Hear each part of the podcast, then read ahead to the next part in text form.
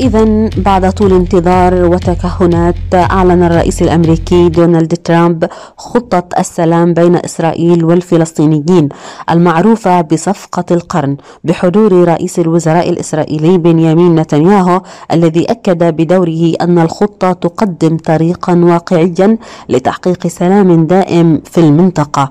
وقال الرئيس الأمريكي دونالد ترامب أمس الثلاثاء في البيت الأبيض أننا نخطو خطوة كبيرة باتجاه السلام وأن الشعب الفلسطيني يستحق فرصة لتحسين مستقبله. وقال أيضا أن رؤيتي تقدم فرصة رابحة للجانبين وحل واقعي بدولتين يعالج المخاطر التي تشكلها الدولة الفلسطينية على أمن إسرائيل. وأضاف أن الدولة الفلسطينية المستقبلية لن تقوم إلا وفقا لشروط. هذا الأمر أثار حالة من الغضب في الشارع الفلسطيني. نتابع في هذا الاستطلاع. إيه، تصفية القضية الفلسطينية باتت إيه، على وشك التنفيذ. إيه، وللأسف الشديد إحنا كفلسطينيين ما بنعطي الأمر هذا الاهتمام الكافي. الانقسام مستمر التراشق الإعلامي مستمر ما في موقف فلسطيني موحد. بالعكس إحنا الفصائل الفلسطينية ما عندها أي موقف بتجابه في هذا هذا الصفقة. فلسطين تاهت. فلسطين كلها على بعضها تاهت. مش عارفين وين رايحين أصلاً. إيه، ما فيش حدا اللي يوقفها مظبوط. فيش حدا يوقفها مظبوط. إحنا ضايعين.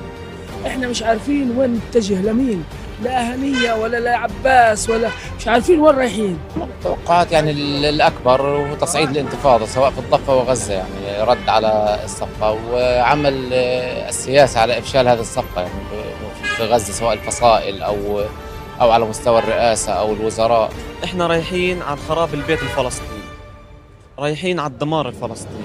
بما إنه أغلب الدول العربية موافقه على صفقة العار صفقة القرض إحنا بنموت بنموت انسانيا واعلاميا ونفسيا وشخصيا المطلوب من الفصائل الفلسطينية أن تتوحد وأن ترص الصفوف من أجل مواجهة هذه الصفقة وأن يكون لها كلمة وموقف شعبي وحدوي فصائلي من أجل التصدي لهذه الصفقة. والله إذا أنا بقول إذا صارت صفقة القرن هذه خربان ديار علينا وعلى كل واحد بقول أن لا إله إلا الله محمد رسول الله لأنه هذه صفقه العصر هذه وصفقه القرن هذه وحيروح القدس وحيروح كل مستحقات الشعب الفلسطيني. فلازم إحنا نقول الوحدة الوطنية وإنه يطلعنا الشعوب العربية كلها هي إنها تطلعنا بعين الرأفة والرحمة لأنه إحنا من القدس مش إلنا لحالنا هذا القدس للكل. والله أنا من وجهة نظري لا المجهول لا يعني إحنا في دائرة مش معروف التفاصيل مش معروف المستقبل. في حاله سيئه جدا الوضع سيء جدا في غزة ولا في في رام الله ولا في قياده مش معروف أصلا كله آه، أجندات خارجية. الشعب رايح للمجهول. لإذاعة صوت العرب من أمريكا رواء أبو معمر غزة فلسطين.